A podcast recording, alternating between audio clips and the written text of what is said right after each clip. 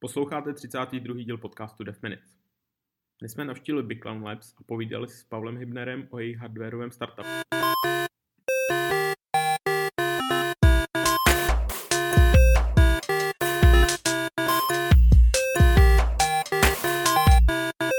Ahoj, vítám vás u dalšího dílu podcastu Dev Minutes za mikrofon Mirka. A Michal? A dneska po kratoulinké pauze, která byla zhruba půl roku, jak si před chvilkou vyčíslil, takže nic jsme pokusili zase napravit, abychom dělali pravidelně a neflákat to. A v úvodu bychom mohli zmínit nějaké akce, co nás čeká, nemine. Nějaká akce, na který jsi byl, Michale? Nějaká zajímavá? Asi, asi vyloženě vývojářská ne. A nějaká nejvývářská, to je zajímavá, na který jsi byl. A akorát jsem byl na běhu uh, Wings for Life v Bratislavě. Uh-huh. Tak to musím říct, že to bylo super, že to je takový trošku jiný běh než start cíl. Tady je to vlastně o tom, že ten cíl vás v jednu, v jednu chvíli dostihne a v tu chvíli končíte v závodě. Kdy tě dostih? Asi na 20. kilometru. Pěkný půlmaratonek. Hezky, hezky, hezky. Jo, tak to mě dostih asi už, už, už asi už asi z kraje hnedka, takže to nic, nic pro mě. Nicméně bych chtěl zmínit tak jednu zajímavou akci a to je Machine Learning Prague, což byla akce, která byla uh, v dubnu, v druhé polovině, respektive ke konci, ke konci dubna. A za mě naprosto úžasný počin, že se v Česku něco takového děje, protože se tam sjeli lidi z celého světa, tam bylo spousty, spousty cizinců, a to jak návštěvníků, tak i řečníků. Byl tam třeba direktor uh, uh, engineeringu z Facebooku, nebo tam byl strašně zajímavý týpek, který dělá machine learning New York Times, takže za mě jako fakt zajímavý, zajímavá směska lidí, že tam byli takový ty populisti a zároveň tam byli takový ty hardcore matematici. Takže určitě doporučuji příští rok se na to minimálně podívat a třeba tam zajít. Nicméně pokud ještě žádnou konferenci letos nemáte, tak Vicefora za pár dní. Doporučuji. No a teďka k našemu hostovi. Což jako byl tady nesmíme sami, protože to byla nuda. A koho tady Michal máme? Máme tady Pavla Hybnera. Takže ahoj. Ahoj Pavle. Uh, možná pro ty, kteří tě neznají, nepoznali po hlase, mohl by si trošku představit, říct svůj background, kdo vlastně seš a kde se vlastně nacházíme, protože tentokrát nejsme ani v tom startupu Windows 5 product boardu, ani v Topmonks, ani někde jinde. Teď ani v Praze jsme, nejsme. Ani v Praze nejsme. Teďka jsme vyjeli úplně, úplně mimo, mimo Prahu do, do takového malého městečka na severu, Jablonec. Že jo? Tak není úplně malý, 50 tisíc obyvatel. To je jedno z největších měst tady na severu. tak tady, tady, tady je vidět, kdo, kdo, kdo je a kdo, kdo není z Jablonce. Každopádně, uh, mohu si trošku představit? Takže moje jméno je Pavel Hybner, je mi 31 let. Um, už uh, zhruba nějakých 15-16 let si věnuju elektronice. Uh, začalo to vlastně, když uh, můj teďka pracoval v jedné velké firmě vyrábějící zabezpečovací elektroniku. Já jsem tenkrát přišel na, na brigádu a byl jsem fascinovaný právě elektronikou. Tenkrát jsem začal jako, jako vývojář databázových systémů a postupně jsem se jako propracovával, že jsem dělal různé zakázky pro vývoj udělení, až jsem se vlastně dostal jakoby k tomu, že jsem se natknul do té elektroniky. A, a zhruba, když, když mi bylo nějakých 22 let, tak jsem dostal příležitost dělat na zajímavých projektech. Odcestoval jsem do Číny, tam jsem rozjížděl vývoj a výrobu jednoho poměrně zajímavého produktu. Jednalo se digitální fotoalbum, takže úplně skvělá, skvělá zkušenost. A postupně jsem se vypracoval na, na tým lídra, měl jsem tam, měl jsem tam několik báčných kolegů a když byl rok 2015, tak jsem se setkal s Alanem Fabikem, což je dneska spoluzakladatel Biglan Labs. A my jsme se setkali v Jabotronu u příležitosti Jabotron Projects, což mm-hmm. byla taková akviziční skupina ve firmě, která měla za cíl přitáhnout nové projekty do, do holdingu. A v té době jsme jako budovali tady tým, dostali jsme, dostali jsme do Jabotron Holdingu několik, několik firm. A pak jsme, pak jsme si říkali, že vlastně, nebo to bylo ještě jinak, v okamžiku, kdy jako byly ty akvizice ukončený, tak majitelé potom řekli, že tak fajn, jako seno je sklizený, teďka je, teďka je čas, aby, aby se to trochu udusalo už jako nebudeme teďka jakoby přijímat další projekty na, nějakou, na nějaký čas a navrháme tam jakoby ty vztahy. A, a my jsme si říkali s co dál jo, v tom okamžiku. A protože ta spolupráce jako byla, byla strašně fajn, tak jsme, tak jsme hledali, vydali jsme se do CESu, do Ameriky, protože jsme měli takový projekt tady spolu v spolupráci s CZNIKem, který byl kolem produktu Turisomnia. A vlastně my jsme vyvinuli ještě jako za Team Projects takovou skládačku hardwareu, který umožní ten router Turis připojit k různým senzorům, k různým automatizačním prvkům. A to nás vlastně jako nakoplo a v tom CESu jsme si říkali, hele, to je, to je jako něco, co tady jako úplně nevidíme, mít jakoby nějakou, nějakou IoT stavebnici, která by měla atributy open source, open hardware. Pojďme, uh, pojďme jakoby to dál rozvíjet. Jo? Tak to vlastně vzniknul ten příběh Big Clown. Ten název Big a Clown je vlastně reprezentace nás dvou, protože já jsem ten Big, že on měřím dva metry. A Clown je ten Alan, který, který je takový ten obchodník, žongler, který si jako umí, umí bavit lidi a, a dobře vystupovat. A takže to založení společnosti bylo někdy, někdy v dubnu 2016. My jsme, my jsme začali i hned pracovat na vývoji vlastně open source hardwareu, je to modulární systém, který je cílený na domácí automatizaci, je to sestava takových modulků, který se dají jednoduše pospojovat. A uživatel si může poskládat něco užitečného do domácnosti. Ta naše cílová skupina byly hlavně ITáci, geekové, IT profesionálové, kteří mají touhu něco tvořit, ale nemusí úplně jako tak vidět do té elektroniky. A to naše poselství jako v tom základu je zbláznit lidi do elektroniky. Jo. Pojďte, pojďte s námi něco baslit, pojďte tvořit. A s produkty Big Clown ti naši zákazníci vlastně se můžou jako naučit o mnoho technologií, o, o komunikačních protokolech, eh, něco o programování firmwareu, o procesorech, jak to vlastně funguje. Takže je to taková ta smysluplná náplň volného času a vedle toho jakoby vzniká nějaký reálný produkt, který můžu v domácnosti mít, můžeme něco ovládat, měřit, sbírat data a já z toho mám radost. Takže eh, celý je to vlastně postavený eh, na takovým tom social sharingu, na budování komunity, to, co nás na tom hodně baví právě, že to celé je open sourceovaný, všechno to publikujeme na GitHubu. Píšeme k tomu dokumentaci, ta je v tuhle chvíli ve dvou jazycích, v angličtině a v češtině. A postupně rosteme, získáváme zákazníky, budeme tu komunitu a máme spoustu, spoustu ideí. Ten způsob, jakým, jakým to tvoříme, je, že máme tady nějaký tým, teďka se nacházíme právě v v sídle Big Cloud Labs, ale tím, že hodně protěžujeme práci na dálku, tak e, jsme si jako zvykli používat různé nástroje na synchronizaci týmu. Máme, máme kolegy, kteří jsou distribuovaní po celé České republice. A je to, je to, je to jako udělaný uh, tak, že prostě všichni jakoby kontribuujeme na ten, na ten GitHub, jako, ať už to jsou jako membři nebo, nebo zákazníci a budujeme jakoby ten content jak po stránce jakoby toho designu, tak po stránce hmm. té dokumentace. Vedle toho samozřejmě máme jakoby hodně silný fokus jako na nějaký, na nějaký uživatelský support, takže to co, to, co vždycky jako těm zákazníkům nabízíme, tak je to česká podpora, prioritní, snažíme se jako vždycky s těma lidmi budovat, vytvořit nějaký osobní vztah, takže jako jsme trošku přidrzlí a začínáme se s těma zákazníkama jako hned nabízíme tykání a ty se nevadí. Nikdy z nás ještě jako nikdo nevypkl, že by mu to vadilo. A třeba to jednou přijde. No, takže to je ve zkratce jako asi, no, co je to Big Clown teďka.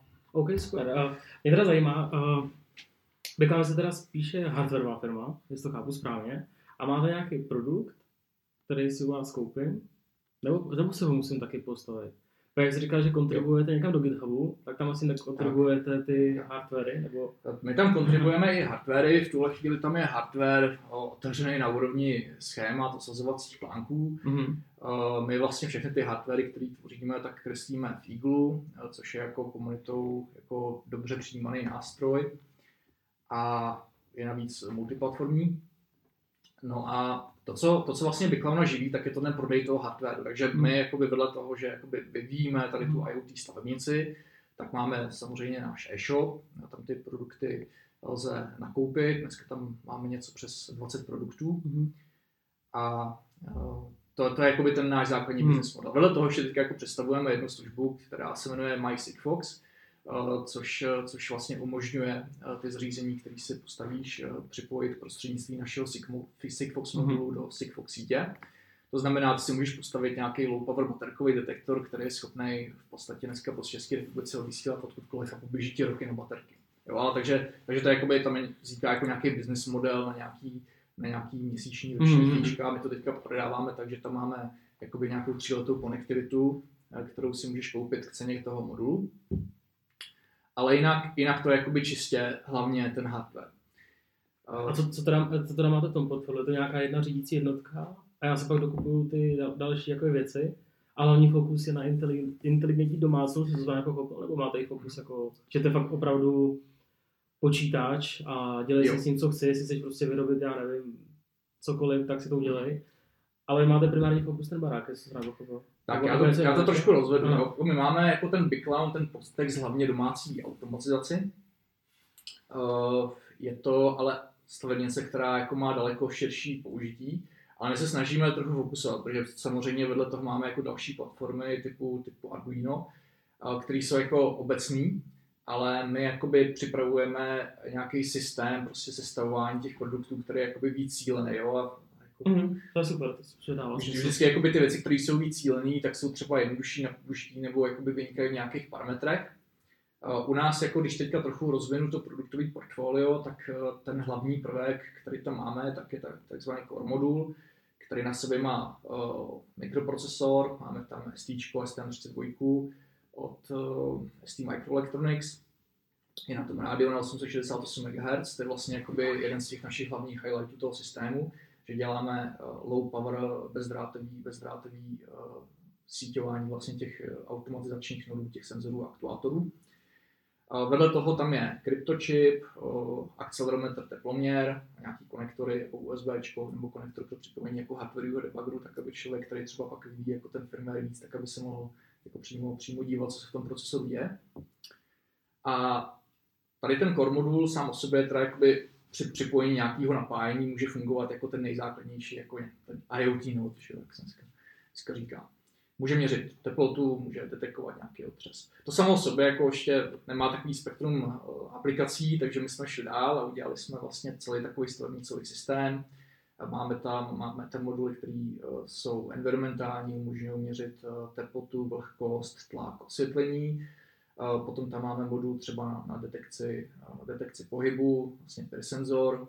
Máme tam moduly, které umožňují převádět do toho systému uh, napájení, a to buď eh, prostřednictvím třeba napájecího raptéru, eh, který má ještě tu vlastnost, že k tomu může zároveň připojit chytrý LED pásek, takže můžeš udělat třeba nějakou vizuální dekoraci svého diváku nebo indikovat nějakou kritickou hodnotu, třeba příliš vysokou koncentraci CO2. Nebo tam máme baterkový moduly, jo, který právě jakoby uh, umožňují umožňují potom eh, jednoduše instalovat jakoby ty, ty detektory po celém bytě. Uh, Potom tam máme, potom tam máme moduly, které umějí komunikovat třeba do té sítě Sigfox. Máme tam potom takový speciální formát těch jako hardwareových modulů, kterým říkáme tagy, což jsou jako jednotlivý senzory vždycky na I20 sběrnici. Mhm. Takže a ta krása je v tom, že ty si vlastně postavíš eh, ten svůj stack, který může mít jako spoustu kombinací. A, a je unikátní, je tvůj.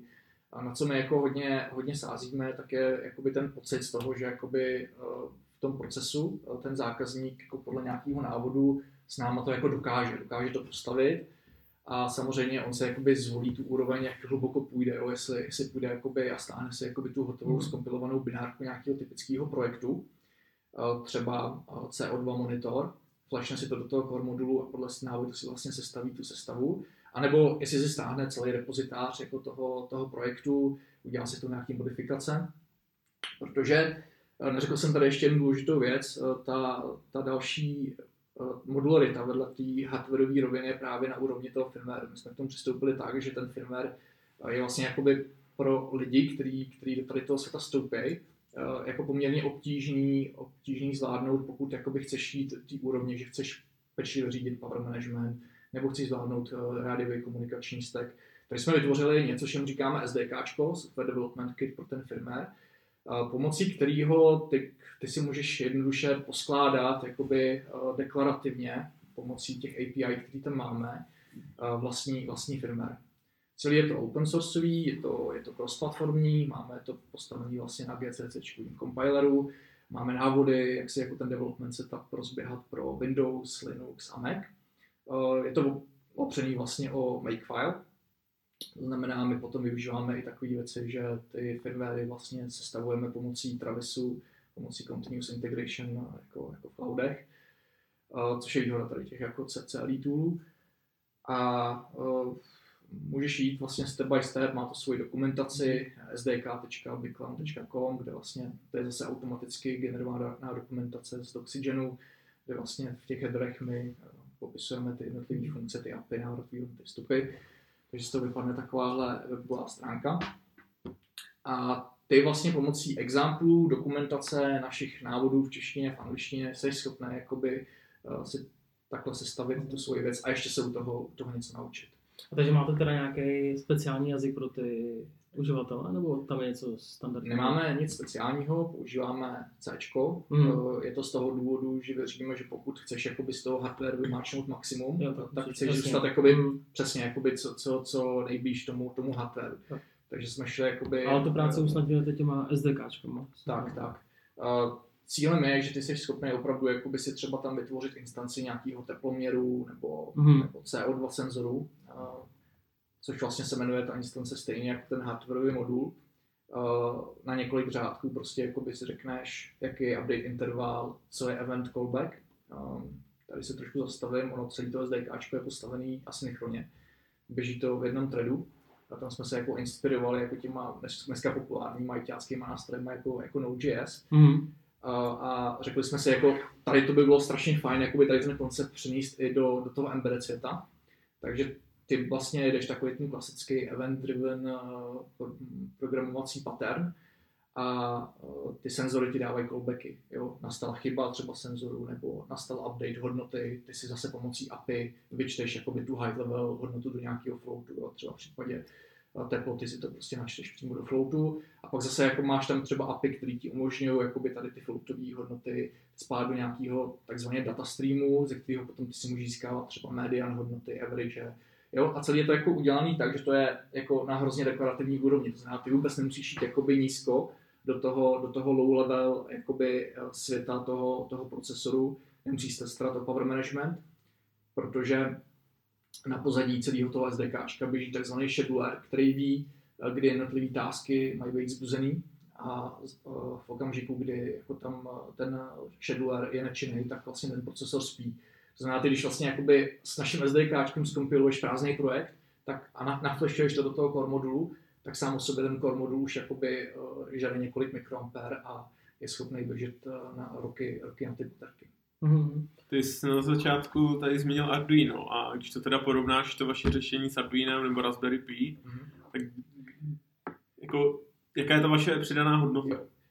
Uh, tak eh, ty jsi tady ještě teďka zmínil to Raspberry Pi. My třeba na Raspberry Pi stavíme, protože vždycky jakoby centrem té domácí automatizace je nějaký automatizační hub. Pokud teda jakoby nejdeš do sítě Sigfox, kde jakoby ty zařízení přímo posílají do cloudu, mm-hmm tak eh, na tom Raspberry Pi eh, právě jako ukazujeme eh, pomocí různých Python skriptů, balíčku má vlastně jako liberální repozitář tom balíčky, ukazujeme, jak, jak si jakoby uživatel nad tím může stavět na ten QTT brokerem vlastní, vlastní logiku té automatizace, to znamená zachytávat se, subscribovat se na, na zprávy, emitovat zpátky. Takže Embedded Linux, Raspberry Pi je určitě, určitě super, tomu, tomu se nevyhneme. U toho Arduina ta situace je jiná. Jo? My jakoby neříkáme, že jsme konkurenční uh, prostředí, protože Arduino je cílený, jak jsem na začátku řekl, jako nějaká obecná prototypovací platforma, uh, kdežto my jakoby jasně cílíme na tu, na tu domácí automatizaci a máme tam jako deklarativně připravenou sadu těch uh, API v tom, v tom SDK, kdy jsi schopný si jakoby Eh, vytvořit, eh, vytvořit eh, tu věc, aniž bys kopíroval různé exemply z internetu, prostě jako vychází z nějakých unifikovaných zdrojů, z nějakého jednotného API, který je, který je odzkoušený, má nějakou jednotnou formu. Hele, a jaký je třeba nejčastější case, kdo by to měl použít? Se říká, jako, že máte spousty hmm. jako scénářů, já si dokážu představit mo, moře možností, co, s tím, co bych si mohl dělat. Když se zajímá třeba, když někdo přijde a vy mu jakoby tuhle tu platformu svým způsobem prodáváte nebo nabízíte. Co je taky nejčastější case, co lidi třeba chtějí, nebo co, co si myslíte, že by měli prostě v domácnosti, kde si fakt řeknou to wow. Já třeba, kdybych tohle si vzal domů, tak mě tohle to třeba strašně hmm. láká. Ale třeba ten, že tam budu mít jako teploměr nebo nějaký jenom čidla, tak to není takový, třeba, třeba pro mě, to je ještě nějaký ten správný efekt, že tohle to chci. Ale pokud tam máte ještě nějaký další chytristiky, že třeba když já nevím, venku spadne teplota, tak se mi zapne tady nějaký ohřívání nebo nějaký takovýhle ty chytřejší věci. Máte třeba tam nějaký takovýhle flow, který fakt říkáte, že když si tohle uděláte, tak pochopíte, co to znamená mít prostě doma mm. jako něco božího. Tak eh, já začnu jako tou první Aha. částí otázky, jakoby na, ko, na koho to cílený. Dneska no. máme v podstatě jako tři skupiny zákazníků. Ta první, uh, která je takový to srdíčko no. pro nás, tak to jsou ti geekové nadšenci, který, který si doma opravdu jakoby chtějí něco postavit. Potom ta druhá skupina, to jsou IT profesionálové a malé firmy. Jo. My jsme totiž zjistili, že jak jsme stavili tu platformu, tak já přiznám, že nejsme jako nejrovnější hardwareová platforma v té hmm. oblasti. A to je daný tím, že jako máme tady jasně pod kontrolou sourcing jako všech hardwareových komponent. Používáme eh, komponenty, které mají industrial grade a vyrábíme to všechno v Jablonci na ní jsou. A to znamená, jako hodně, hodně jako cílíme na ten, já řeknu, takovýto prémiový zboží v oblasti maslení a zjistili jsme, že právě jako to dobře zapadá konceptem pro B2B. To znamená, máme už několik zákazníků, firm, který si prostě jakoby pomocí toho našeho rychlého rapid hardware prototyping platformy vlastně byli schopni udělat nějaké řešení a bavili se potom třeba s námi o nějaký kustomizaci, to znamená optimalizaci na jeden bod, mm-hmm. nějaké krabičky, takže jako vedle toho nabízíme jako i nějaký custom hardware development. A pak je třetí oblast a to jsou, to jsou školy. Samozřejmě eh, to je něco, kde nás baví zase jakoby předávat to know-how, kde se můžeme realizovat. Spolupracujeme dneska už se dvěma, dvěma školama a ty na to vlastně začínají zavádět výuku. A to je zase něco, kde jakoby na to vidíme jako investici do budoucna. Jo? Jako, možná jako i v jiný rovině, než jako hodnoty jenom toho biznesu, prostě jakoby něco předat.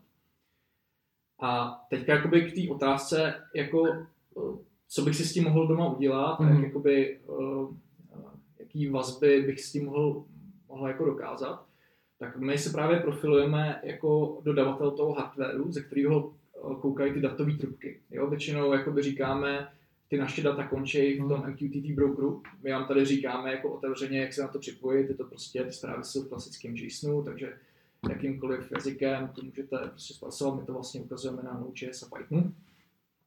A dále je to na vás. Nicméně my k tomu dáváme jako i to B, a to jsou ukázky vlastně a integrace. A jedna z těch integrací je třeba aplikace Blink, je to vlastně mobilní aplikace, která je zdarma a ty si ji stáhneš do mobilu a na svém dashboardu si vlastně vytvoříš eh, nějakou konfiguraci widgetů, tlačítek, nějakých grafů a podobně, který vlastně vygenerují uh, virtuální piny, který ty si potom jakoby spojíš v tom Raspberry Pi jako s, s tím dashboardem. To znamená, ty jsi schopný jakoby si takhle jakoby něco velice rychle jakoby z toho hardwareu dostat do toho mobilního telefonu a to včetně jakoby obusměrný interakce. Takže to je jakoby jedna integrace. A druhá integrace, kterou tam máme, tak je to eh, prostřednictvím eh, aplikace, která se jmenuje NoThread. Eh, zase je to, je to open source nástroj, tuším, že zatím stojí IBM. A NoThread se chová vlastně jako web server, kde ty si dokážeš definovat logické vazby mezi nějakýma vstupama, výstupama a po té cestě jakoby ty si tam dáváš nějaký, nějaký filtry, nějaký podmínky, můžeš tam dát vlastní JavaScriptový kód. A výsledkem je, že si uděláš prostě uh, jakoby z těch jednoduchých dat, který máš uh, na vstupu, nebo jednoduchých příkazů, který máš na, na těch výstupech, nějakou svoji vlastní automatizační logiku. Právě ty podmínky, které jsi říkal, například když prší v Londýně, jo, zároveň zároveň teplota je větší než, tak setnu třeba světlo, svítím si červený mm. pásek. Jo, samozřejmě jakoby, teďka tady nebudu konstruovat jako smysluplnější vazby, ale dá se tam udělat vlastně celá jako logika nějakého automatizačního kontroleru. Může dokonce jako pomocí toho node stahovat právě data z různých uh, REST API z internetu, právě jako vyfetchovat počasí a, a jiné informace. Uh, a jak, jaký teda máte teďka zákazníky? Máte spíš ty geeky, školy? Máme všechny ty tři typy, které jsem zmínil. Mm. Uh, ta komunita uh, těch, na který cítíme nejvíc, znamená geekové, tak to postupně roste. Já bych řekl, že největším naším problémem je, že ještě u nás není vlastně takový povědomí, že vlastně začali jsme před, před rokem, ty prodeje uh, Bykla u nás začaly uh, v prosinci a to portfolio ještě, ještě nebylo takový. My jsme jako teda od začátku firmy jako hlásali tu naši existenci, takže od samého začátku jsme získali několik tisíc nadšenců vlastně z České republiky o našem projektu Samozřejmě některý z nich začali hnedka komunikovat. V okamžiku, kdy jsme spustili e-shop, tak eh, ty lidi hnedka začali jako nakupovat, což bylo strašně super. A vytvořili se tam právě jako potom ty eh, eh, přátelské vazby. Do dneška tam jako, nebo pořád roste jako počet těch kontributorů do toho projektu nejenom zevnitř té firmy, což jako by byla ta základní myšlenka, proč bychom měli mít, měli mít jako open source projekt, tak aby ho rozvíjela jenom ne firma, ale i komunita. A typy zákazníků jsou různý. Jo. Většinou, většinou za tím zákazníkem, bastýřem, protože bastýř to zní jako trochu handlivě, mm. většinou stojí nějaký IT profesionál nebo, nebo i dokonce hardwareový profesionál, který jako pochopil tu naši myšlenku, kam míříme. Strašně ho baví třeba ty některé ty atributy, ten wireless, low power, open source, ta kvalita. My jsme byli dokonce tak vážní, že jsme začali deklarovat desetiletou záruku pro ty naše komponenty. Což, mm si dát si stárku na mobilu, že jo, protože to se může stát cokoliv, někdo prostě do toho na to blbě šáhne SDčkem a najednou můžeš mít problém, ale zatím jsme neměli jako s tady tím žádným Když tady říkáš, že eh, ty jako vazby mezi těma zákazníky máte nějaký jako eh, komunitní weby, nebo obecně tvoříte to vy, nebo třeba vznikla vedle vás nějaká komunita, kde jsou třeba nějaký ty, že lidi se chlubí tím, co si doma udělali nebo na YouTube. Řekl bych, že zatím ty, ty střípky komunitní jsou především na Twitteru, mm. že už, už jako máme několik, několik hezkých střípků nebo na YouTube videí, prostě co lidi s tím udělali. Mm. A udělali něco zajímavého, co, co, vás, co třeba vás samotný překvapilo, jste řekli, tak tohle by nás nikdy nenapadlo. Jo, jo, jeden, jeden, náš, jeden náš kamarád s tím vytvořil vlastně pomocí našich ovládacích modulů řízení zalejvání zahrady, a to tak, že to ovládal přes Siri, jo, takže on vlastně zintegroval a apičko od HomeKitu nebo Siri, že mm. napojil to právě na ten MQTT. A potom jsme tam měli spoustu aplikací uh, právě s těma chytrými ledpáskama. Jo. Chytrý ledpásek, co to je, když se řekne, tak to máš, uh, prostě vypadá to jako klasický ledpásek, akorát, že to každá ledka má v sobě tři nebo čtyři čipy, máme v nabídce obojí, RGBV, to znamená zelená, zelená, modrá, červená a bílá. A každý ten čip má svoji paměť. A ty vlastně nahraješ stream dat, pixelů, celý frame buffer vlastně do toho pásku a on, on jako svítí za danou barvou, za danou intenzitou a samozřejmě ty do toho ty data můžeš krmit docela rychle. No, takže s tím můžeš dělat různé efekty. A to je samozřejmě něco, co jako říkáš si, fajn, to je jako hračka, ale lidi s tím začali tvořit užitečné aplikace. A jedna z těch inspirací, kterou nakonec máme i my dneska na webu, tak je třeba eh, retrofit rtuťového teploměru, kdy uživatel jako vzal to netpásek, že jo, udělal si z toho jakoby gradient, eh, gradient simulace rtuťového teploměru mm. pomocí, pomocí tady těch ledek. A což je, což je jako velice praktický, jo, to z něho jako bylo když se podíváš, tak hnedka, hnedka víš. A zároveň to má jako dobrý dekorační efekty. Potom tam máme aplikace, které jsou jako velice užitečné. Já jsem eh, třeba měl většiný svoj se svojí manželkou ohledně eh, zavřeného, otevřeného okna v ložnici. A v okamžiku, kdy jsme udělali eh, CO2 monitor se Sigfoxem a ukázal jsem jí druhý den graf, jak se říkám, miláčku, podívej se takhle, jakoby to tvoje vyvětrání před spaním, jak za hodinu prostě je zasaturovaný na 4000 ppm, což je úplně jako toxická hodnota tak od té doby jako moje manželka pořád jako sleduje ty grafy a už, už se u nás okno nezavírá, jo? takže to může mít jakoby velice, tady ta jako datová analytika mm. těch senzorů může mít velice praktický důsledky i na chod domácnosti. to je super. A ty jsi říkal, že vlastně všechno, co děláte, je open source. Včetně jako toho hardwareu, že ty schémata a vlastně toho sazení je to. Nemáte strach z toho, že prostě až vyrostete do určitý jako velikosti a budete dost že prostě přijde někdo, začne ten hardware prostě bušit za poloviční ceny, než to děláte vy. Tak popravdě řečeno, bude to znít zvláštně, ale já se na ten okamžik těším, jo, protože to, to znamená, že, že, se, že se jako uspěl, že jako uh, ti, ti čínští výrobci jako prostě už o tobě vidí a samozřejmě my to očekáváme, že se to jednou dne stane. Jo. Uh, je to něco, co postihlo vlastně všechny tady ty do-it-yourself uh, open source softwareové platformy. A já si myslím, že vždycky jakoby to je o nějaký morálce toho, toho kupujícího. Jo. Samozřejmě můžeš jít a koupit si Arduino za 5 dolarů, nebo možná ještě méně z Číny. Na druhou stranu, to, co, to, co jakoby, kde vzniká jako ten content, jo, tak, tak to je jako hodně dotovaný tou samotnou firmou. A tam vzniká jakoby vývoj toho dalšího produktu. Takže to nějaký morálce, jestli prostě uh, chci jako obejít uh, to, toho autora, nebo chci udělat jakoby podporu. Jo. Už, už takhle jakoby vidím, je to open sourceový projekt, tady se nějaká firma snaží, uh, něco dává té společnosti, buduje prostě tu komunitu.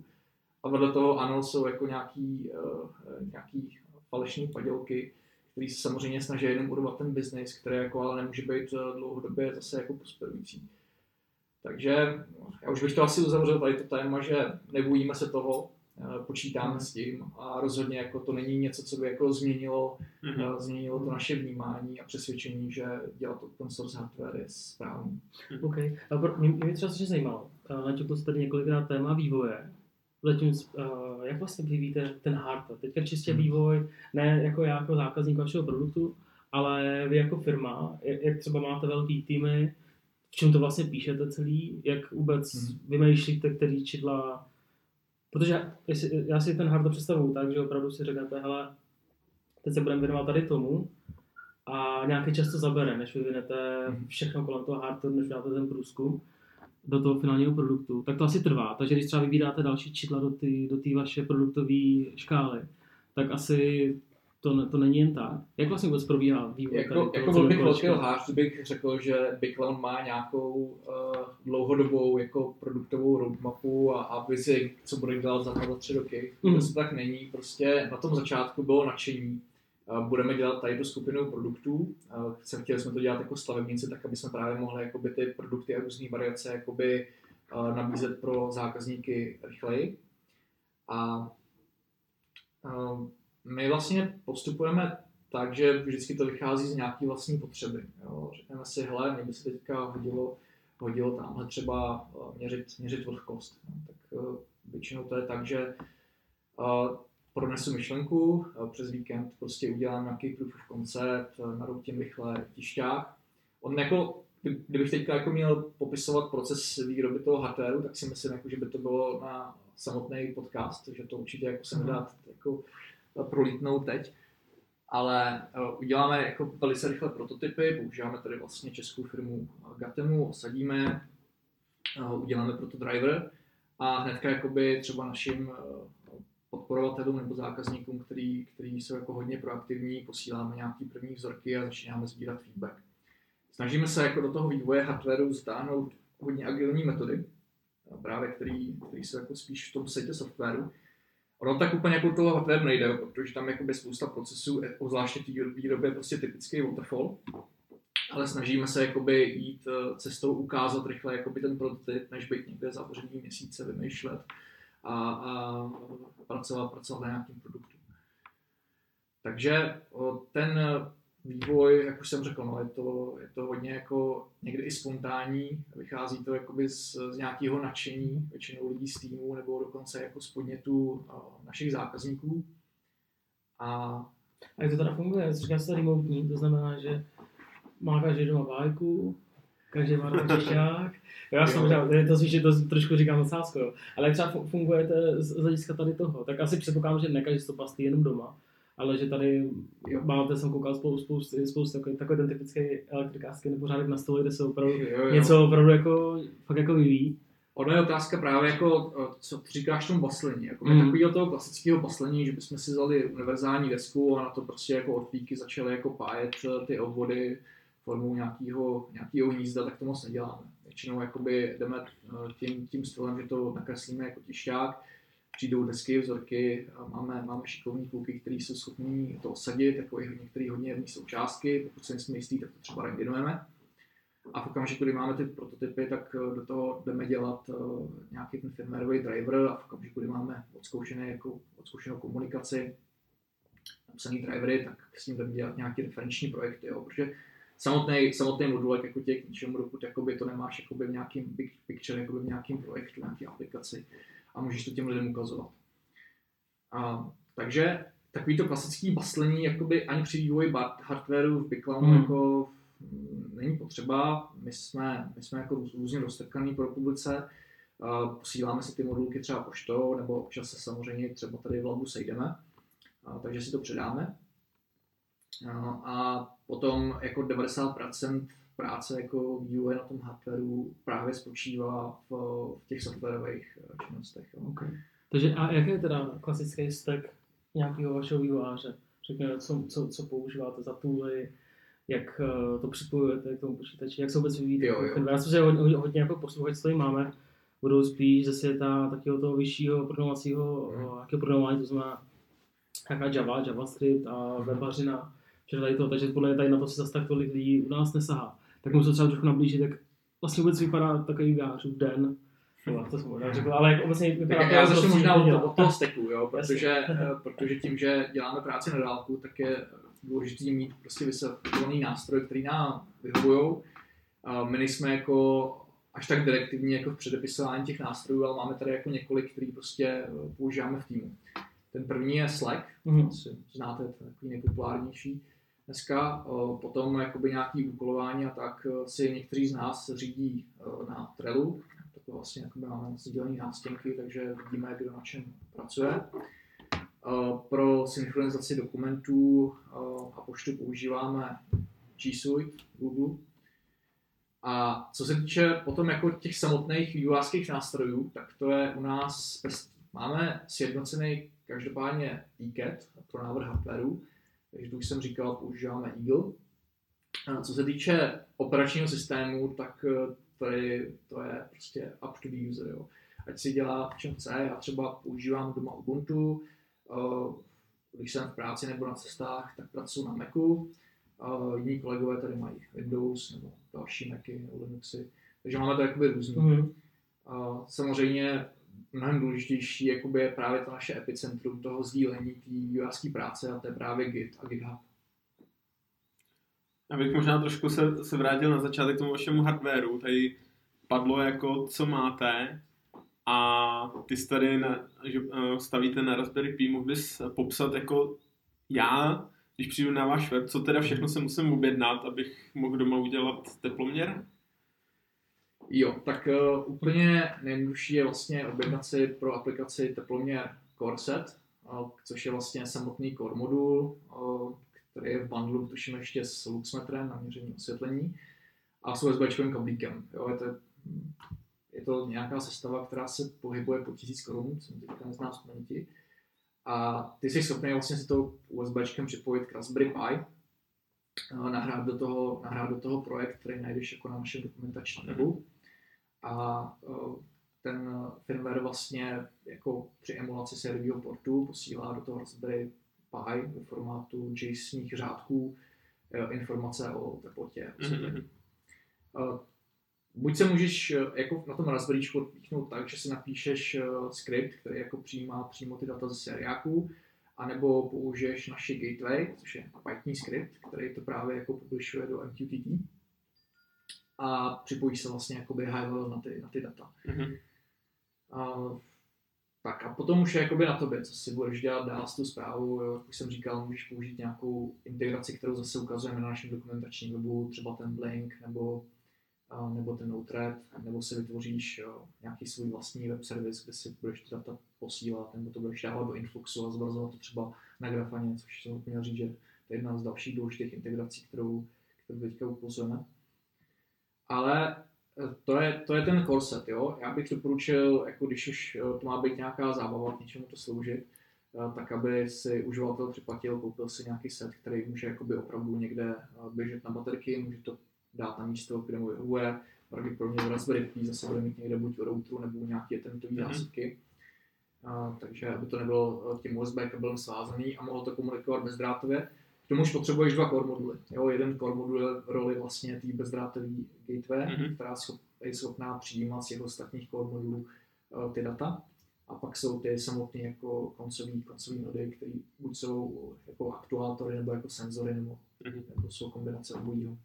Takže potřebuji vždycky Raspberry Pi, potřebuju máš tu core desku, My to ukazujeme na Raspberry Pi, ale samozřejmě my jsme v tady tom jako nezávislí, my říkáme, stačí ti jakýkoliv Linuxový počítač. Mhm. Mm-hmm. Máme tam teďka i ukázky třeba s routerem Turis Omnia Mhm. mm-hmm. CZNICu. A, a pak potřebuješ, pak potřebuješ samozřejmě k tomu ty naše hardwareové komponenty. a ty hardware komponenty komunikují bezdrátově, nebo, potřebu, nebo potřebuju ten mod... Mám core modul bezdrátový, Mhm. potřebuji další modul, na který připojím vlastně ten samotný senzor a teprve přes něj se to komunikuje. Přesně tak. Jo. Je to, je to tak, že vlastně eh, ten, ty dva kódy komunikují mezi sebou Mhm. na frekvenci 868 MHz. Zase šli jsme do tady té frekvence z toho důvodu, že uh, víme, že to pásmo 24 GHz je poměrně jako zarušený Wi-Fi, Zigbee, Bluetoothem a dalšíma protokolama.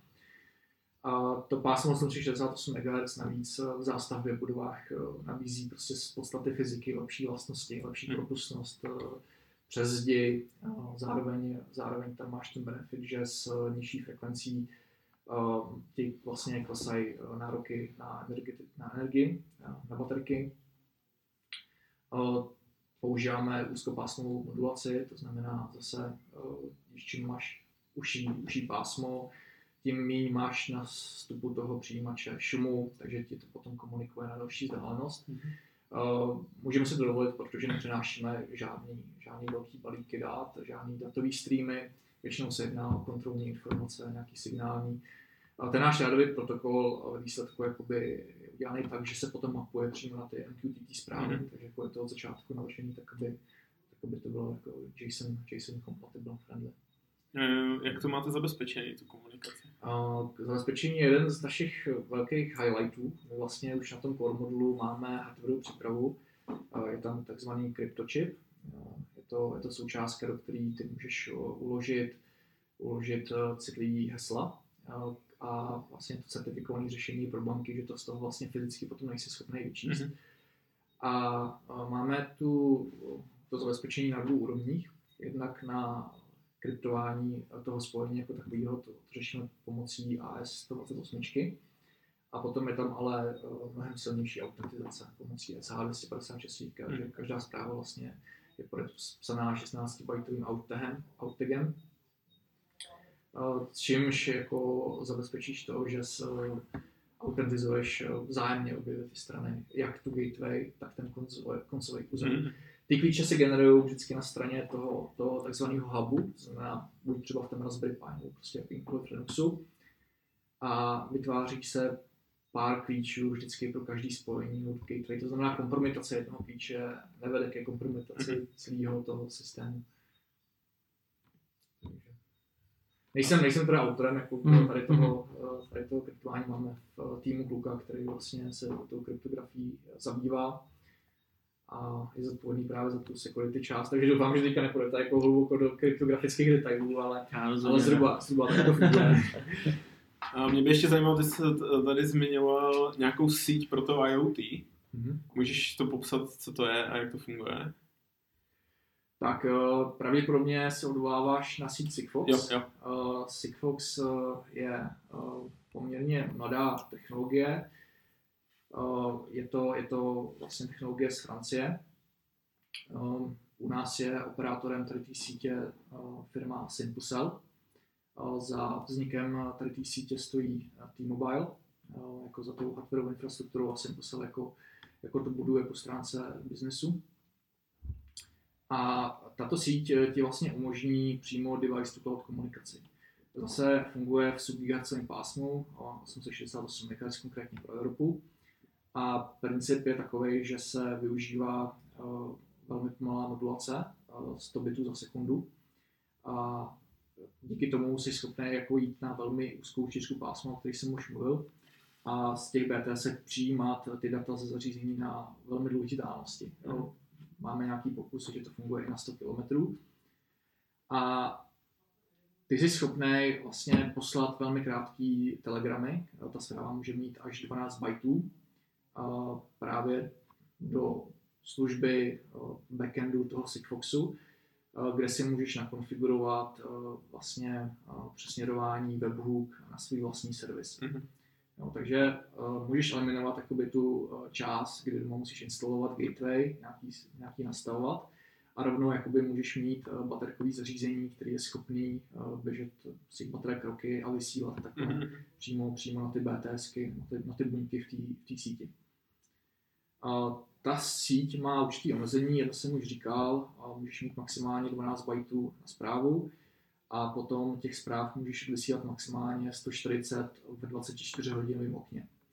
A tohle omezení vychází z regulace rádiového pásma, která říká, že v pásmu 868 MHz zařízení nesmí vysílat víc jak 1% svého času. Mm-hmm. A když by si právě jakoby znásobil tu modulační rychlost s dílkou toho paketu a krát 140 zpráv, tak najednou zjistíš, jakoby, že to odpovídá jakoby právě tady těm limitům toho, toho 1%. Takže uh, není, to, není to technologie, která je vhodná na samozřejmě streamování mm. je to ale dobrý na environmentální monitory nebo na různý event alerting, třeba na detekci, že ti někde v kotle vytekla voda, mm. uh, nebo potom na aplikace typu energoměry, plynoměry, vodoměry, uh, kde potřebuješ počítat impulzy a jednou za čas si odvysílat a monitorovat to a velice rychle, jako by třeba z nějakého zařízení, který uh, nebylo navržený jako, jako IoT device, tak vlastně mm. by rychle, rychle připojit uh, do nějaké své služby. Biclown uh, spouští službu MySigFox, uh, už to vlastně funguje na doménách mysigfox.cz, mysigfox.com.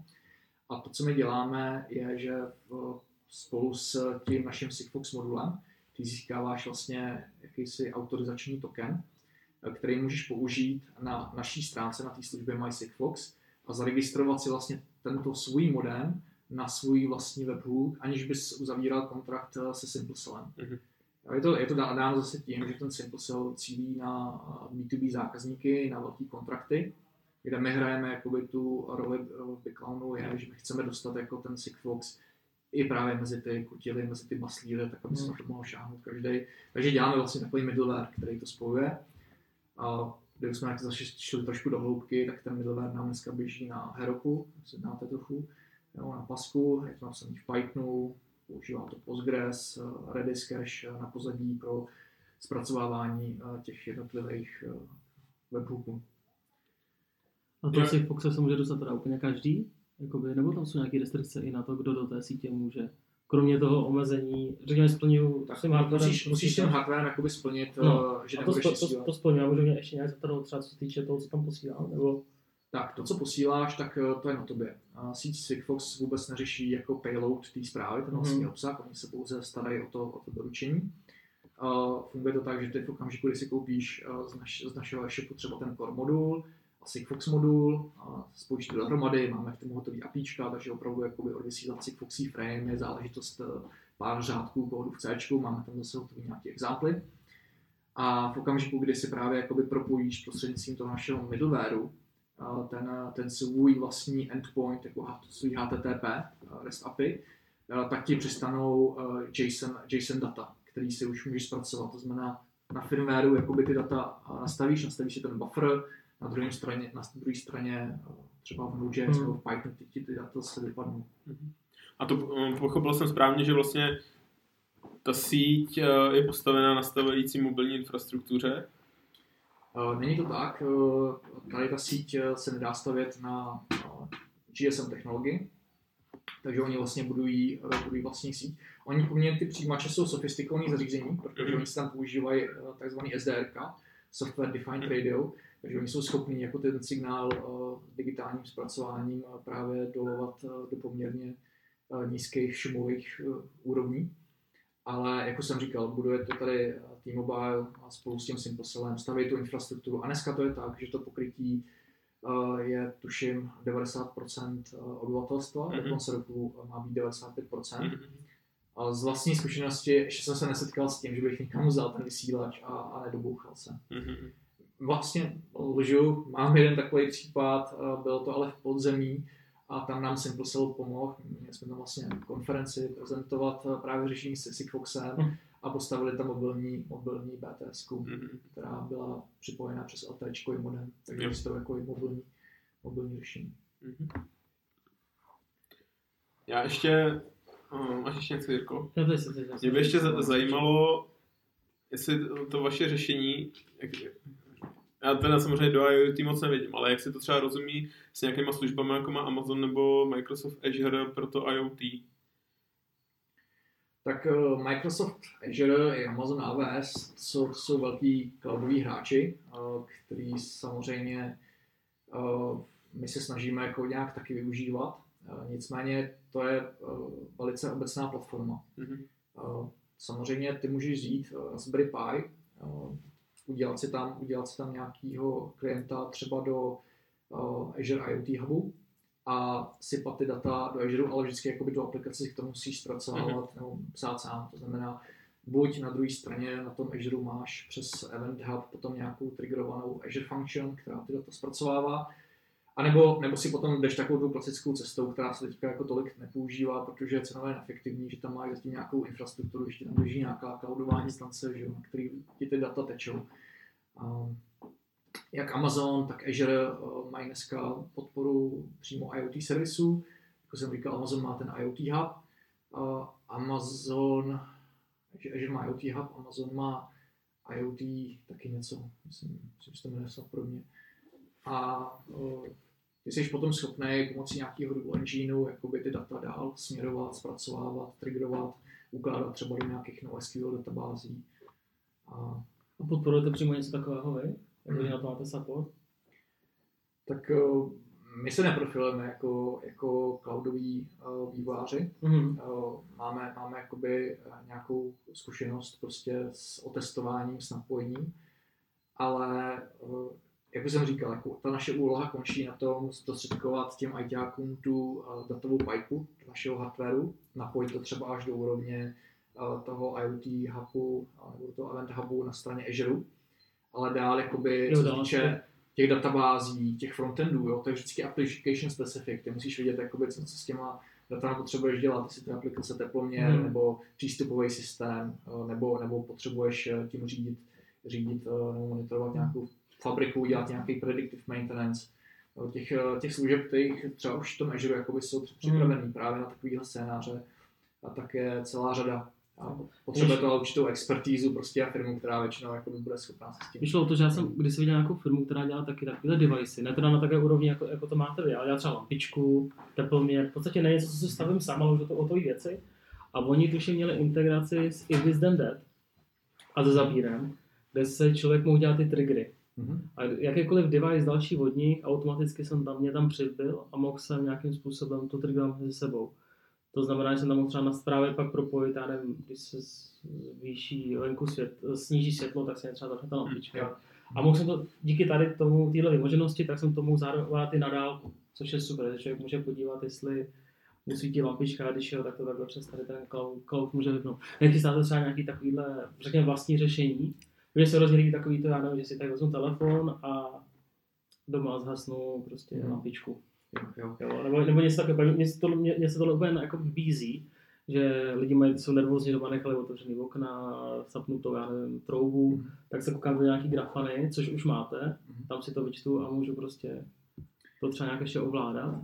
Um, A právě přesně pro takového scénáře potom obvykle nejdeš eh, na ten Azure nebo Amazon, Mhm. abys, abys jako postavil tu aplikaci jako ground up, protože k tomu vede jako nějaká další cesta, ale šáhneš po těch jednodušších nástrojích typu, typu Blink, kdy si to prostě odehraješ přímo jako na úrovni mobilní aplikace a toho telefonu a pomocí nějakého auto tokenu si to propojíš s tím Raspberryčkem a jsi schopný opravdu jako během eh, několika minut potom, eh, potom jakoby udělat tu interakci přím, přímo s tím hardwarem. A Služby typu IFTTT máme třeba v našich projektech popsanou jednoduchou integraci. Nemáme tam udělaný vlastní channel, to znamená, ty možnosti tam jsou, tam jsou omezený. Ale i tak můžeš jakoby udělat, udělat nějakou akci, Mhm, nějaký to to trigger. Mhm. Je to, je to na to připravený. Eh, Je to dneska právě ta krása eh, mezi těma službama je, že můžeš to pomocí eh, REST API a callbacků prostě jednoduše, jednoduše propojovat a integrovat. To, to, to, to, je- to je hezky, to se mi líbí. Máš něco takového? Já ještě, uh, že ten hardware, když jsem koukal na ten váš e-shop, tak to jsou prostě jako surové desky, že jo. Mhm. A, ale když si to chci dát domů, tak nechci, aby prostě mě tam Jo, uh, jo. čuměli plošňáky někde a tak. Plánujete jako nějaký, já nevím, řeknu, pěkný krabičky na to, nebo... První, co řeknu, tak děláme pěkný desky. ne, my si opravdu jako dáváme záležet na designu jako té samotné elektroniky, ale, ale chápu, chápu jako eh, to, co, eh, na co jsme ještě neměli tolik prostoru a na čem teďka pracujeme, tak je právě oblast té mechaniky. Uh, už tuhle chvíli jako na tom e-shopu uh, je možný stáhnout 3D modely jako nějakých krabiček, Mhm. mm-hmm. který, který máme, který jsme jako tisknuli na 3D tiskárnách, teďka jdeme jakoby tady tou cestou a tím, že jakoby ten celkový koncept toho hardwareu je hodně modulární, eh, tak eh, nikdy nevíš jakoby přesně, jakoby, jakou, jakou krabičku budeš potřebovat, takže jakoby chceme teďka jakoby zkoušet různé varianty. A vedle toho jsme zjistili, že už máme jakoby některé hodně eh, často opakující se typické aplikace, typu peer senzor nebo, nebo nějaký climate senzor, takže přímo jakoby na míru nějakému steku teďka děláme, děláme krabičky a uvažujeme, že půjdeme už do nějaké formy, že budeme potom schopni jako dodávat i nějaké ekonomické řešení. Tak, aby si prostě za pár korun mohl nakoupit těch Mhm. krabiček 20 a poskládat si to. Bude to pořád taková ta kombinace, že o tom eh, si tam hrajeme s prvkem designově, že tam bude vždycky vidět kousek té elektroniky. Mhm. Uh, hodně na to cílíme, právě jako i na takový, jako když si poskládáme s elektronikou, protože bych to já najednou měl jako zavřít, když to je ještě takový to moje, moje baby. Ale, ale už tam bude jakoby ten prvek, že tam bude nějaká fixace, jak to, jak to uchytit Mhm. do zdi. Plánujete nějaký bundle s Raspberry Pi přímo, když, když jakoby je to podstatě vaše pozovka jako referenční ukázka řešení? My, my tam máme několik bandů, my se snažíme, Mhm. my se snažíme jako dělat i eh, zvýhodněné sady. A navíc ty sady jako pomáhají eh, těm zákazníkům se jakoby rychleji zorientovat v těch aplikacích. A eh, takže, takže ano, máme, máme jich tam několik eh, těch bandů přímo s Raspberry Pi, máme dokonce i bez něj. A budeme určitě jako dál rozšiřovat, rozšiřovat tady ty sety teďka. Vždycky jakoby ten set je vázaný na nějaký projekt. A teďka eh, jsme launchovali minulý týden a asi šest nových hardwareových modulů. A, takže a, od toho budeme jakoby teďka vytvářet další, další bundly. Hezky. Já jsem dobrý. Ještě Já už, já už tady nemám další otázky, protože pro mě to je vyčerpávající. Já jsem si to tady právě Google, desky máte opravdu úžasný, já jsem si to tady teďka zrovna procházel, že vypadá fakt krásně. Že bych je taky do krabiček Co, nedával. co ještě musíme zlepšit, tak je, ta, tak je uh, rozlišení fotek na e-shopu. Budeme muset uh, tam pořídit lepším, protože jsme zjistili, že na širokouhlových monitorech to nevypadá až tak, až tak No. dobře, což Na mobilu je to jde. Jako obecně, co, co mu, kde musí jako Biklon ještě hodně zapracovat, tak je právě jakoby ten, eh, ten marketing, jako, eh, protože my se jako fakt soustředíme teďka hlavně jako na ten vývoj toho produktu, na ten content, tak aby jsme, tak aby jsme, protože v hardwareu jako nemůžeš udělat undo, Hmm. jo, jako softwaru jasně. prostě vydáš patch a probíš chybu, v hardwareu se snažíme jakoby udělat prostě proces. No kolik vlastně teďka je ve firmě? Teďka uh, tady, tady v Labu nás Mhm. je pět, uh, nicméně jako eh, interních lidí v týmu, kteří jako aktivně participují na projektu, tak nás je dohromady 11. Hm, to už Mhm. no, vrtička. OK. A Ještě, jestli si chceš udělat nějaký promo, hledáte vývojáře, nebo Nebo co nabízíte, cokoliv, kam mají lidi jít, aby si vás teďka mohli koupit a už si doma nastavit a hrát si cokoliv. Teďka je, teďka je takto doba. Jo, jo. Uh, tak uh, my hledáme pořád vývojáře a talentovaný lidi. Uh, hledáme vždycky lidi podle toho, jak jsou, jak jsou zapálení do toho projektu. Vlastně každý, kdo má chuť něco tvořit, tak se, tak se může zapojit. Ať už je to na úrovni uh, testování, feedbacků, nápadů, vytváření dokumentace, nebo potom samozřejmě až do toho designu, do toho programování. Takže vítáme úplně všechny s otevřenou náručí. Jsme teď hodně otevření lidé. Uh, co se týče uh, jako tam, kde nám teďka chybějí ty síly, tak asi nejvíce to právě ta dokumentace a, a grafika a frontend vůbec jako na weby, kde se snažíme teď jako zlepšovat.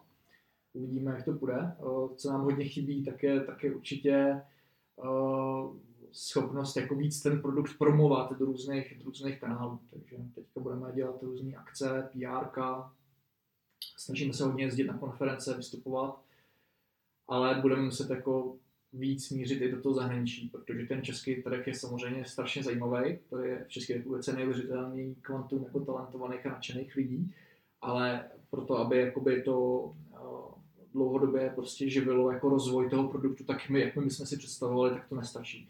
Jo, právě proto jsme začali dělat právě ty custom eh, hardware development services a další, další věci. Ale to jádro, to jádro toho Biclowna vždycky jako zůstane ta uh, open source, open hardware. By neskoušeli jste nebo neplánovali třeba zkusit na nějaký váš nový produkt Kickstarter. Tak mě přijde, že to, to, co tady vypráví, jsou typické Kickstarterové projekty, kde jsou nějaký tady ty hardwareové udělátka, takový prostě zajímavé věci a lidi právě přišel tam přispějí právě z toho důvodu, že chtějí, aby jo, jo. se to vůbec jako zrealizovalo. My uvažujeme, že něco takového uděláme, ale když jsme byli úplně na začátku uh, založení Biclona, tak jsme jako zvažovali, jestli na ten Kickstarter nebo Indiegogo jít, udělat tu kampaň, ale my jsme si řekli, že chceme být jiný, že, jo? že chceme právě začít jakoby nejdřív od toho reálného produktu a něco v ruce mít mm-hmm. a pak třeba udělat nějakou cílenou kampaň na vyvinutí nějakého softwarového nebo mm-hmm. hardwarového bloku, něčeho složitějšího, ale říct lidem, tady už máte prostě nějakou, nějakou důvěru, uh, nejsme jako takový ten klasický Kickstarterový projekt, který který prostě nakreslí spoustu vzdušných zámků a to delivery potom, potom jako dost špatný. Takže hm, a mají super PR, mají krás, no. krás, krásný weby, ale my, my jako jdeme opačně. Jo? My třeba nemáme ještě jako tak vymazaný ten marketing, ale, ale máme jakoby ten produkt. A to jakoby, to je prostě jakoby nějaká hodnota eh, té firmy, kterou, kterou věříme. OK, to byla krásná tečka. Krásný povídání. Moc moc díky. Jestli něco říct, koukám se nadekuješ. Jo, já bych chtěl chtěl poděkovat za tu příležitost tomu podcastu. Pro, jo, to, pro mě to je takový první jako podcast. To my, to, to, to my děkujeme. To, je, to bylo, mě to přišlo naprosto úžasný, mně se tohle hrozně líbí, taková ta vidina té inteligentní domácnosti. A tohle, tohle to je z mého pohledu úžasná cesta, která jednou bude podle mě úplně epická. Jako, že všechno bude podle mě napíchnutý. Jako, co je, co je doma. Jen ty data prostě budou ty koláčů a grafů. A Jo, tak na to se těším, na tohle hrozně se těším. Takže za to díky. To zvolání těm zákazníkům je nebát se tvořit velké věci, mm. no, pojďte to s náma zkusit, můžete začít od malé sestavy a postupně se jakoby do, do, dokupovat další moduly. A uh, ta radost z toho, že se vytvořím něco fyzického a ještě mi to k něčemu doma slouží, je, je úžasná. Skvělý argument, proč jak se vyhnout domácím pracem. dáme, dáme na, vše, na všechno linky, na GitHub, na váš webí, na produkty, sdílíme a už nějaké kontakty. Každopádně ještě jednou hrozně díky. Taky díky. Tak čau, čau. Čau. Ahoj. Svůj feedback nám posílejte na adresu devminutes.gmail.com Děkujeme.